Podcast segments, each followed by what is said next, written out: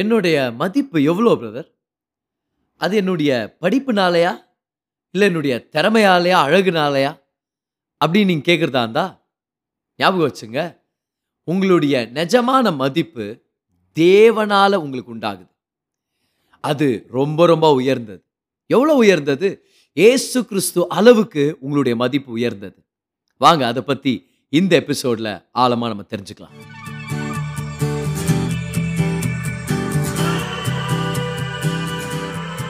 Hi நான் pastor கிரேஸ்வன் இது நம்மளுடைய ரிலேஷன்ஷிப்ஸ் பாட்காஸ்ட் அடுத்த சில நிமிடங்கள் உங்கள் வாழ்க்கையவே மாற்றும்னு சொல்லி நான் நம்புகிறேன் ஒருத்தர் தன்னுடைய கல்யாணத்துக்கு இன்விடேஷன் அனுப்பியிருக்கிறாரு. அதில் அவர் எழுதியிருக்கிறார் ஒரு சந்தோஷமான கல்யாணத்துடைய ரகசியம் இன்னும் ரகசியமாக தான் இருக்குது. ஆனால் அதுக்குன்னு என் கல்யாணத்துக்கு வராமல் போயிடாதீங்க வாங்க அப்படின்னு. ஒரு சந்தோஷமான திருமண வாழ்க்கைக்கான ரகசியம் ஏசு கிறிஸ்து நம்மளுக்கு தெரியும். அதே விஷயத்த நான் வேற மாதிரி சொல்கிறேன் பாருங்க. ஒரு சந்தோஷமான திருமண வாழ்க்கையின் ரகசியம் என்ன தெரியுமா? இரண்டு நபர்கள் இரண்டு ஆரோக்கியமான தனி நபர்கள் இந்த திருமணம்ன்ற அந்த இணைப்பில் ஒன்று சேரும்போது அது ஒரு சந்தோஷமான திருமண வாழ்க்கையாக இருக்கும்.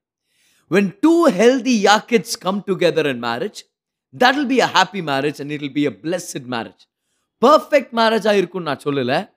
ஆனால் தேவனுடைய சந்தோஷத்தால் நிறைஞ்ச ஒரு ஆசீர்வதிக்கப்பட்ட திருமண வாழ்க்கையாக இருக்கும். ஏன்னா ரெண்டு பேருமே ஆரோக்கியமான தனி நபர்கள். கணவர் சொல்கிறாரு ஏசு என்னுடைய நிறைவாக இருக்கிறார். நான் ஹண்ட்ரட் பர்சண்ட்டாக இருக்கிறேன். மனைவி சொல்கிறாங்க ஜீசஸ் என்னுடைய நிறைவாக இருக்கிறார். நான் ஹண்ட்ரட் பர்சண்ட்டாக இருக்கிறேன். இவங்க ரெண்டு பேரும் இணைஞ்சு வாழும்போது ஏசு கிறிஸ்துடைய நன்மைகள் அவங்க வாழ்க்கையில் தெரிய வரும். அப்போது ஒரு ஆரோக்கியமான வாழ்க்கை வாழ்கிறதுக்கு அவன் சரியில்லை. எனக்கு மட்டும் நல்ல வேலை இருந்தால் நல்லா இருந்திருக்கும். நான் மட்டும் அந்த வேலைக்கு போய் சேர்ந்தா நல்லா இருந்திருக்கும். எனக்கு இது நடந்திருந்தா பரவாயில்ல. அவன் தாளந்து எனக்கு இருந்தால் நல்லாயிருக்கும் இவனுக்கு கெச்ச வாய்ப்பு எனக்கு கெச்சிருந்துருக்கணுமே அப்படின்னு கோல் மூட்டின்னு வேறு விஷயங்களெல்லாம் பார்த்து குறை சொல்லின்னு இருக்குது பதில். ஏசு கிறிஸ்துவின் தயவு நிமித்தம் நான் ஆரோக்கியமானவனாக இருக்கணும். நான் ஒரு ஆரோக்கியமான தனிநபராக மாறுறேன். அவருக்குள்ள சந்தோஷத்தை பிடிச்சுக்கிறேன். அவர்னால நிறைவடைகிறேன்னு சொல்லி நம்ம ஃபோக்கஸ் பண்ணோன்னா நம்ம வாழ்க்கை எல்லா விஷயத்திலும் ஆரோக்கியமாக இருக்கும். ஏன்? ஏன்னா ஆரோக்கியமான ஒரு வாழ்க்கைக்கான ரகசியமே அந்த மனுஷன் ஆரோக்கியமான தனிநபரா இருக்கிறது. ஸோ நீங்கள் ஆரோக்கியமான தனிநபரா அதை பற்றி தான் ஒரு சில நாட்களாக பார்த்துட்டு இருக்கிறோம் நம்முடைய பாட்காஸ்டில் ஆரோக்கியமான தனிநபருக்கான எபிரேய வார்த்தை யாக்கித். நீங்கள் ஒரு ஆரோக்கியமான யாக்கிதா? எப்படி அந்த ஆரோக்கியமான யாக்கிதா மாற முடியும்? அந்த ஆரோக்கியமான அந்த நபருக்கு அந்த யாக்கியத்துக்கு என்னென்ன குணாதிசயங்கள் தென்படும் அப்படின்னு நம்ம பார்த்துட்டு வந்துட்டு இருக்கிறோம் ஸோ லாஸ்ட் எபிசோட்ல நம்ம பார்த்தோம் ஒரு ஆரோக்கியமான தனிநபருக்கு ஒரு யாக்கியத்துக்கு தன்னுடைய மதிப்பு என்னன்னு தெரியும். அவர் அடுத்த ஜனங்களுடைய ஒப்பீனியனால் இழுக்கப்பட மாட்டார். ஆ உலக கலாச்சாரம் என்ன சொல்தோ அதுபடி நான் போகிறேன் ஜனங்களுடைய அபிப்பிராயம் ஜனங்க என்ன பற்றி நான் நினைப்பாங்க? அப்படிலாம் யோசிக்க மாட்டாங்க.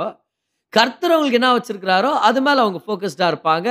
அடுத்தவங்களால அவங்களுடைய ஒப்பீனியன்ஸால ரொம்ப ஈஸியாக இழுத்துட்டு போக படாதவங்களா இருப்பாங்க. ஜீசஸ் ஒரு ஹெல்தி யாக்கெத் இந்த பூமிக்கு வரும்போது. நம்ம படிக்கிறோம் இல்லையா? God so love the world that he gave is only begotten son தம்முடைய ஒரே பேரான குமாரனை நமக்காக கொடுத்தார். அந்த பேரான அப்படின்ற வார்த்தை கிரேக்க மொழியில் மோனோஜீனஸ் மோனோஜீனஸ்னா அர்த்தம்? ஆரோக்கியமான தனிநபர் நேசிக்கப்பட்டவர் பிரித்தெடுக்கப்பட்டவர் தனித்தன்மை வாய்ந்தவர் தனியா இருக்கிறதுல ஒரு பிரச்சனையும் இல்லாதவர் நிறைவானவர்னு அர்த்தம். ஜீசஸ் ஆரோக்கியமான தனிநபராக இருந்ததுனால எந்த ஜனங்களுடைய அபிப்பிராயத்துக்கும் அவர் அடிமையாகல யாரையும் பிரியப்படுத்த போல பாருங்க. இ வாஸ் அ ஹெல்தி ஆக்கெத். அதனால தன்னுடைய நோக்கத்தை நிறைவேற்றினாரு.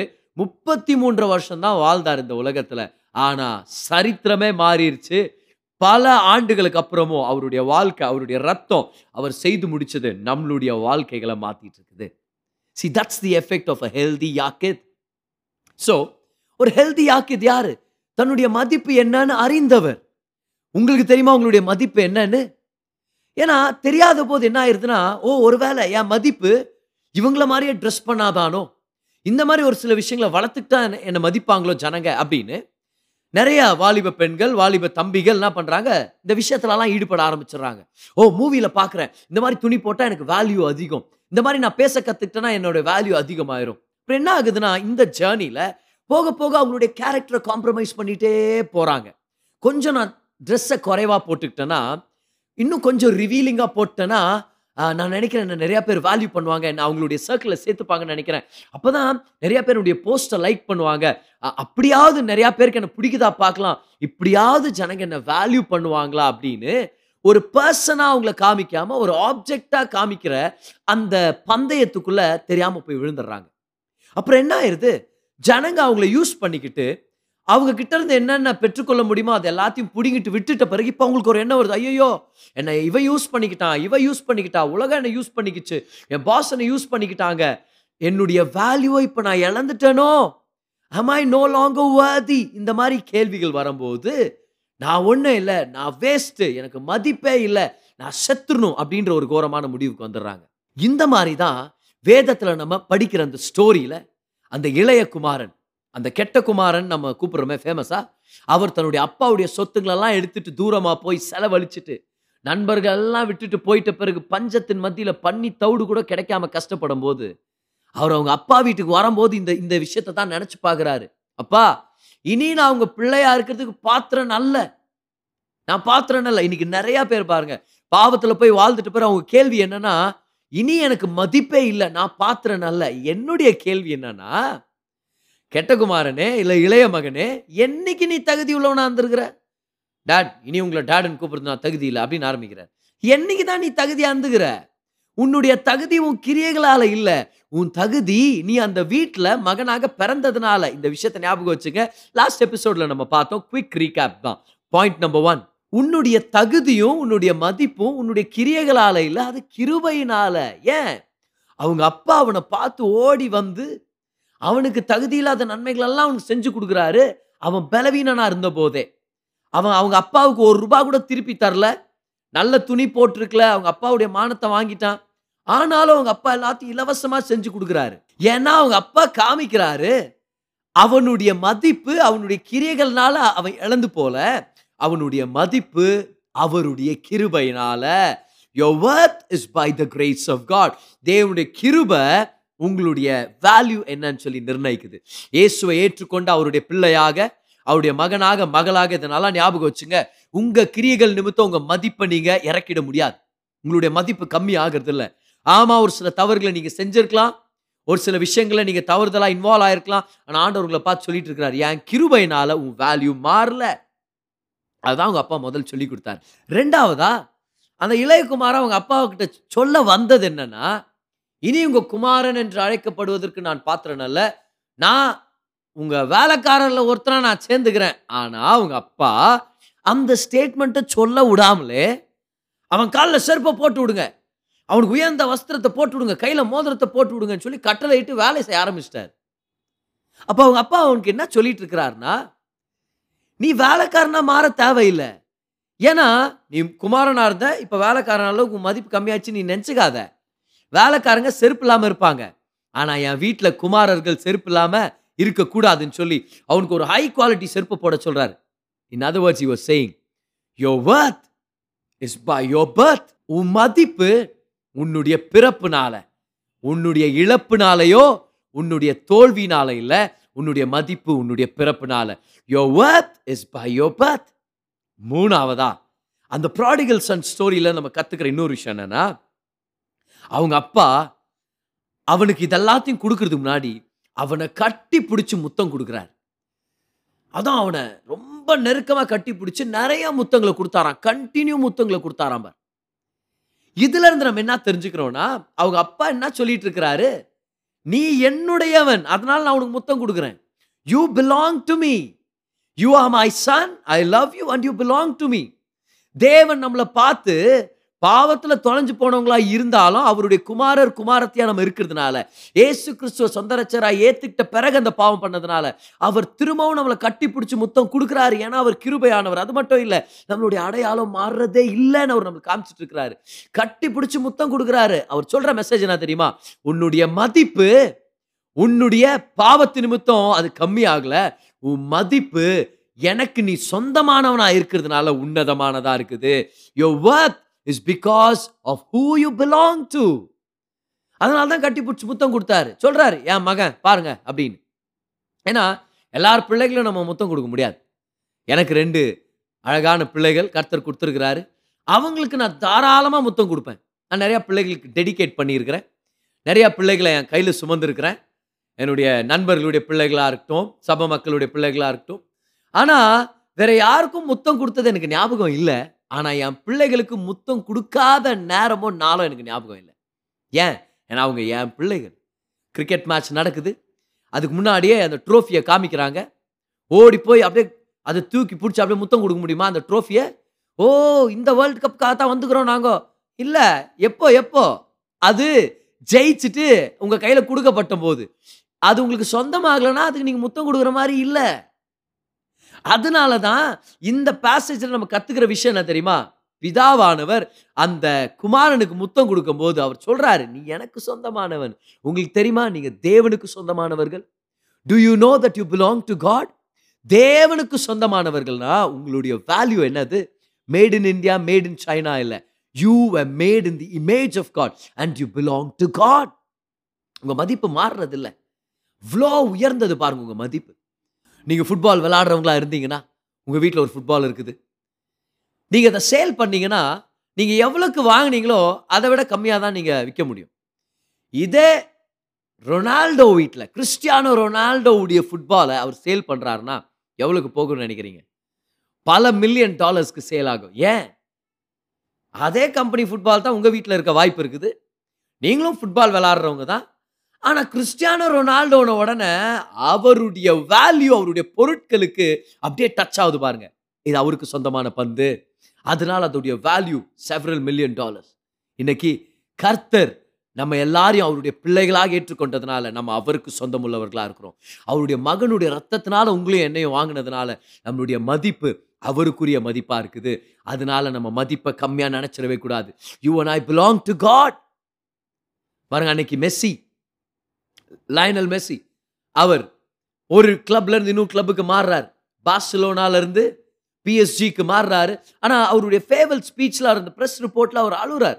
அழும்போது அந்த டிஷ்யூஸை யூஸ் பண்ணுறாரு மூக்கை துடைச்சுக்கிறாரு கண்ணை துடைச்சுக்கிறாரு. தெரியுமா உங்களுக்கு என்ன ஆச்சுன்னு அதுக்கப்புறம் அந்த டிஷ்யூவை யாரோ ஒருத்தர் எடுத்து சேலுக்கு போட்டிருக்கிறாங்க. ஒன் மில்லியன் யூஎஸ் டாலர்ஸ்க்காக ஆனால் நம்ம கூட தான் மூக்கை தொடிக்கிறோம்ப்பா. கண்ணை தொடிக்கிறோம் டிஷ்யூவில் யாராவது கேட்டு வாங்குறாங்களா? அது இதோ உங்க டிஷ்யூ கொடுங்க பதார் அப்படின்ட்டு. நம்மளே அதை யாரும் தொடுறது கூட நம்ம தான் அத்தனை போய் குப்பை தொட்டியில் போடணுமா இது? ஆனா அவர் என்ன உடனே ஓ இது மெஸ்ஸி தொட்டுது. அது ரொம்ப மெஸ்ஸி ஆகுது. ஆனாலும் அது மெஸ்ஸி யார் அந்த மெஸ்ஸி தொட்டுது? அவர் தொட்டார் வேல்யூ இன்க்ரீஸ் ஆயிடுச்சு. என்னைக்கு தேவனுக்கு சொந்தமானவர்கள் நம்மன்னு சொல்லி அவர் நம்மளை கட்டி அணைச்சாரோ? இயேசுவை ஏத்துக்கிட்ட அன்னைக்கு எப்போ ஆவியானவர் உள்ள வந்து வாசமா இருக்கிறாரோ? அப்பவே நம்மளுடைய வேல்யூ இன்க்ரீஸ் ஆயிடுச்சு. ஏன்னா அவர் தொட்டிருக்கிறார். நம்ம வேல்யூ இன்க்ரீஸ் ஆயிடுச்சு. அவ்வளோ ஒரு முக்கியமான விஷயம் பாருங்க இது. இன்னைக்கு வாலிபர்களாக உங்களுடைய மதிப்பை நண்பர்களுடைய அபிப்பிராயத்திலையும் ஜனங்களுடைய அங்கீகாரத்தில் தேடிடாதீங்க அவங்க என்ன அக்செப்ட் பண்ணல? இவன் ரிஜெக்ட் பண்ணிட்டா? அவன் ரிஜெக்ட் பண்ணிட்டான்? இவனை வேண்டான்னு சொல்லிட்டான்? என் டீச்சர் என்னை திட்டிட்டாங்க? பிரின்சிபல் சொன்னாங்க நீ முன்னேற மாட்ட உருப்பிட மாட்டேன்னு சொல்லி. ஒரு சில டைம் தவறு உங்களுடையதே இருக்கலாம். சரியா? படிக்காமலும் பொறுப்பு இல்லாமலும் நடந்திருக்கலாம். ஆனால் தேவனிடத்தில் வாங்க. ஏசுவை நீங்கள் ஏற்றுக்குங்க உங்கள் சொந்த ரட்சகராக ஏற்றுக்குங்க உங்கள் வாழ்க்கையை அர்ப்பணிங்க. உங்கள் வேல்யூ என்னன்றதை தேவன் நிர்ணயிக்கிறார்.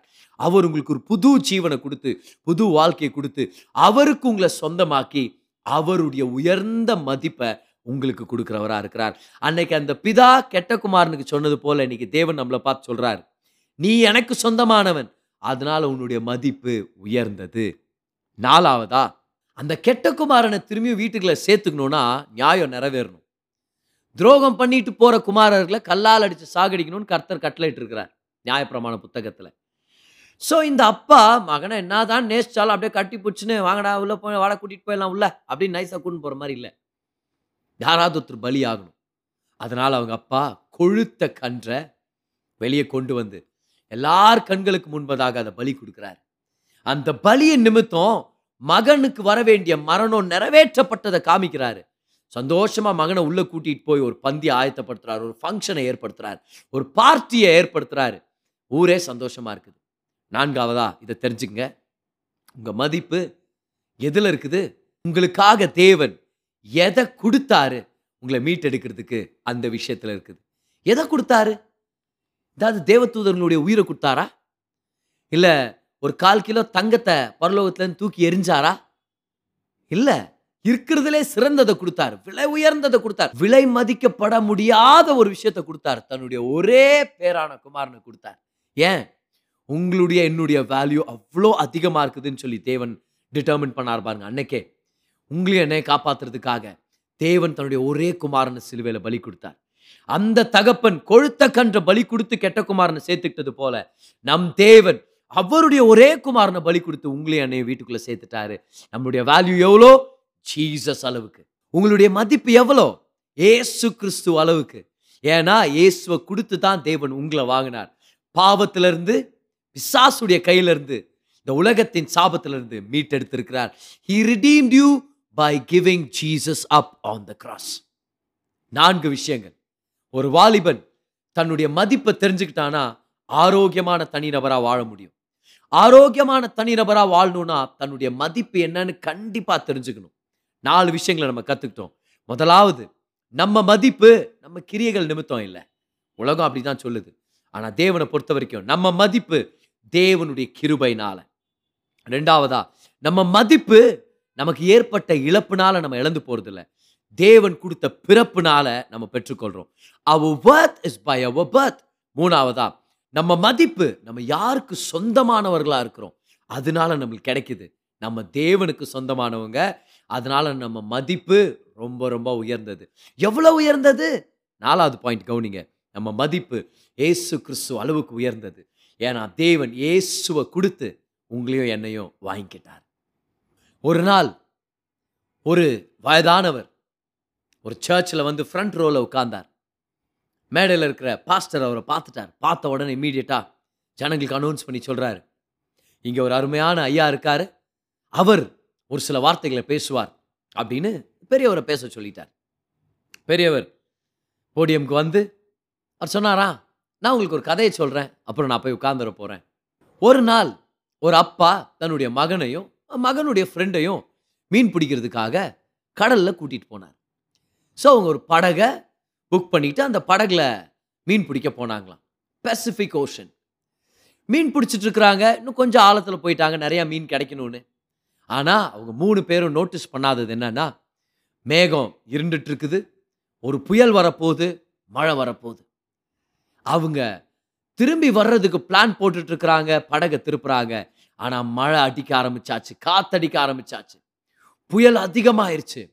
அந்த புயல் மத்தியில் அந்த படகை திருப்புறதுக்கு கண்ட்ரோல் இழந்து போய் படகு கவுந்துருச்சு. மூணு பேருமே கடல்ல விழுந்துட்டாங்க. கடல் அலைகள் மூணு பேரையும் இழுத்துட்டு போக ட்ரை பண்ணிட்டு இருக்குது அப்பாவுக்கு நீச்சல் தெரியும். மகனுக்கும் நீச்சல் தெரியாது மகனுடைய நண்பனுக்கும் நீச்சல் தெரியாது. ஆனா அப்பா கிட்ட ஒரு கயிறு இருக்குது. அந்த கயிறை யாருக்கு வீசினாலும் அவங்கள காப்பாற்ற முடியும். அலைகள் ரொம்ப வேகமா இழுத்துட்டு போயிட்டு இருக்குது ரெண்டு பேரையும். ஆனா அப்பா இப்ப டிசைட் பண்ணுமா இருக்குது. யாருக்கு தூக்கி போடுறது இந்த கயிறை? என்னுடைய ஒரே குமாரனை நோக்கி போட்டுமா என் மகனை காப்பாத்துட்டுமா இல்லைனா என் மகனுடைய நண்பரை காப்பாத்துட்டுமா? என்ன ஒரு நிலமை பாருங்க இது. அவர் நினைச்சாராம். அவர் யோசிச்சு பார்த்தாராம். என் மகன் ரச்சிக்கப்பட்டுட்டான் என் மகன் மறிச்சா பரலோகத்துக்கு போவான். ஆனால் என் மகனுடைய ஃப்ரெண்டு அவன் ரச்சிக்கப்படல அவனை நம்ம காப்பாற்றணும்னு சொல்லி. மகனை பார்த்து சன் ஐ லவ் யூ அப்படின்னு கத்திட்டு அந்த கயிறு எடுத்து ஃப்ரெண்டை நோக்கி எரிஞ்சாராம். மகனுடைய நண்பன் அந்த கயிறை பிடிச்சிக்கிட்டாரு. இவர் நீந்தினாரு. அவங்க ரெண்டு பேரும் கரைக்கு வந்து சேர்ந்துட்டாங்க. திரும்பி பார்க்குறாங்க. இந்த அப்பா தன்னுடைய ஒரே குமாரனை பார்க்க முடியல. அலைகள் இழுத்துட்டு போயிடுச்சு அதுக்கப்புறம் அந்த மகனை பார்க்கவே இல்லை.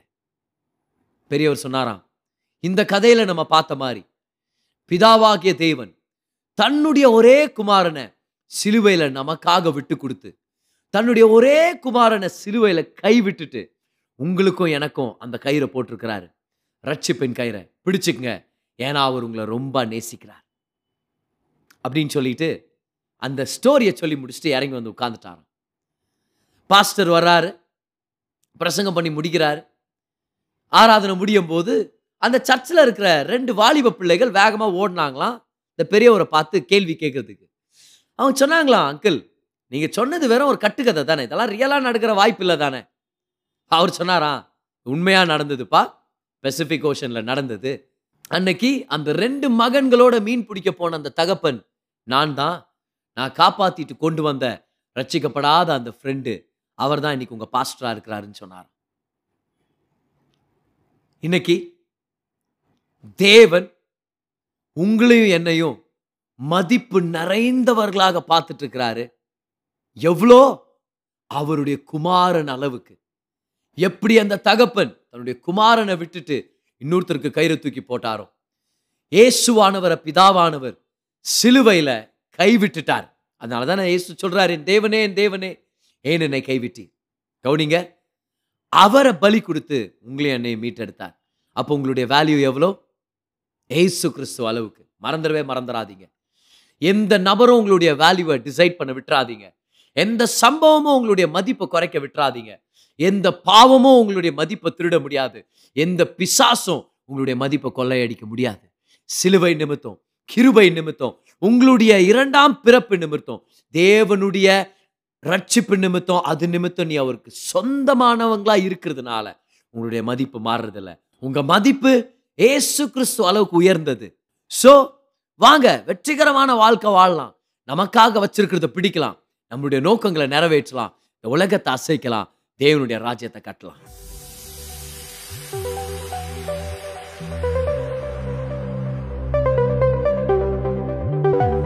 இந்த பாட்காஸ்ட் உங்களுக்கு ஆசீர்வாதமாக இருந்திருக்கும்னு சொல்லி நான் விசுவாசிக்கிறேன். ஒவ்வொரு வெள்ளிக்கிழமையும் சாயங்காலம் நான்கு மணிக்கு ஒரு புது பாட்காஸ்ட் உங்களுக்கு நாங்கள் அவைலபிள் ஆக்குறோம். பெற்றுக்கொள்ளுங்க ஆசீர்வதிக்கப்படுங்க. திஸ் இஸ் பாஸ்டர் கிரேஸ்வன் until I meet you again, enjoy life.